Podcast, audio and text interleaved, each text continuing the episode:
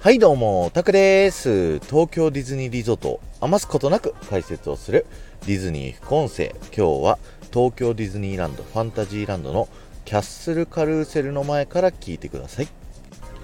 今日は東京ディズニーランドがいつまでも清潔な理由とはというテーマでお話しさせていただきたいと思います。え、皆さん、今いる場所からぜひね、周りを見てみてください。もうほとんどゴミが落ちてないっていうのがね、こう確認できると思うんですけど、こう東京ディズニーリゾートでは、もうお客様がね、こう快適にパークを楽しんでいただくためにですね、えー、たくさんのカストリアルキャストという、えー、お掃除をするキャストさんがこうね、いっぱいいまして、ゴミとかね、ポップコーン食べててわーってこぼしちゃったっていう時も、すぐにキャストさんが駆けつけてきてくれて、えー、掃除をしてくれる。そんな感じでですね常に清潔に保ってくれてるんですけどここにですねさらに秘密がありましてこれ人間の心理をねこう逆手に取ってるんですけどパークの中でゴミとか落ちてるのを見つけちゃうと人間の心理的にあ捨ててもいいやみたいなねそんな気持ちになったりするんですけどところがゴミが1個も落ちてないことによってあここでちょっとポイ捨てするのはやめようっていう風にねこうゲストが思うっていうね風な心理を利用している。そしてさらにですねこう手にゴミを持ってる時に周りをキョロキョロ今皆さんがいるところでもね是非キョロキョロしてみてほしいんですけどゴミ箱が目線のどこかに必ず入るように設置してあるんですよ。だいたい8メートルから10メートルぐらいの間隔でゴミ箱を設置してあってそうすると自分がねゴミを持っててどっか捨てたいなって思って周りを見渡したら必ずどこかにゴミ箱が、えー、見つかると。で目線の中にゴミ箱が見つかると皆さんポイ捨てをせずにゴミ箱までこう歩いてってゴミを捨ててくれるっていうそういったところまで考えられて作られてるっていうのがねすごいんですよ。でもまだこれだけじゃありません。もっとすごいことがあります。あのそれは東京ディズニーランドが閉園した後、ゲストが皆さん帰られた後でですね、えー、昼間のカストーディアルキャストさんたちだけだと掃除しきれないところっていうのを、えー、夜のナイトカストーディアルさんっていうね、えー、夜の掃除するキャストさんがですね、えもっとすごいね、こう、昼間のカストさんじゃ掃除しきれないところを、えー、掃除するというね、ところになっていて、例えば地面ね、見ていただきたいんですけど、あの、パレードをね、こう待ったりしてる人たちって結構直接地べたに座ったりとかしてるんですけど、座っていただいた時に、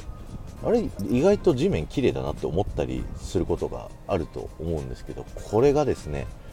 秘密があるんですよ。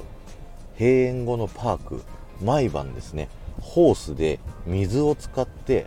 床を全面丸洗いしてます。も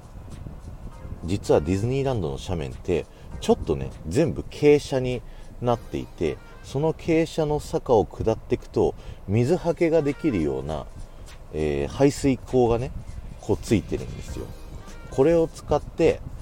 ディズニーランドの床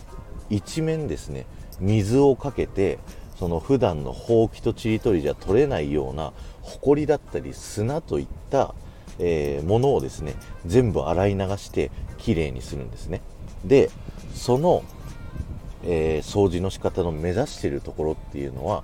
赤ちゃんがハイハイしても問題ないっていうね。はい。そういったところを目指して毎晩掃除してるっていうね。いや本当にものすごいですよね。ものすごい人の力とお金を使ってえディズニーランドを清潔に保っているっていうのが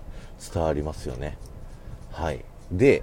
皆さんが今目の前にいるこのキャッスルカルーセル、メリーゴーランドのアトラクションなんですけど、ここにもね、すごい掃除のこだわりが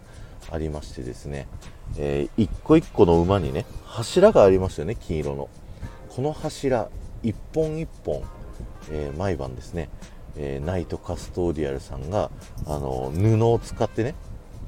人の力で一本一本拭いてます。この柱っていうのはゲストの皆さんが昼間たくさんの人がこう持つところ。だからこう清潔に保っていかなきゃいけないところ。ということで人力で一本一本ですね。馬の上登ってもう人の手が届かない上の方まで全部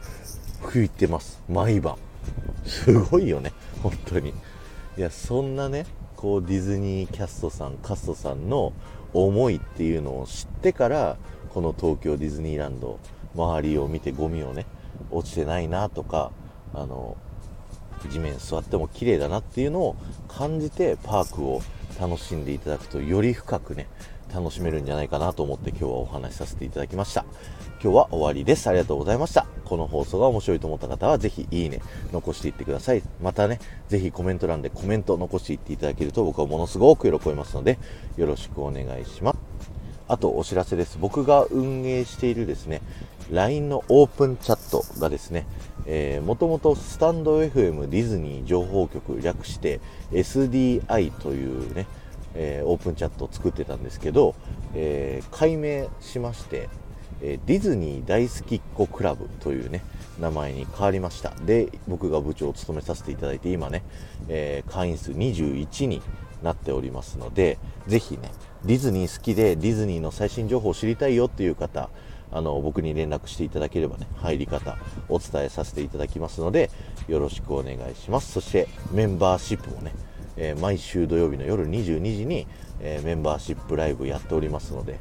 ぜひね、月額700円なので、1ヶ月だけでも入っていただけると嬉しいなと思います。いろんな特典用意してますので、詳しくは概要欄の方を見てみてください。この後も夢が叶う場所、東京ディズニーリゾートで素敵な旅のひとときをお過ごしください。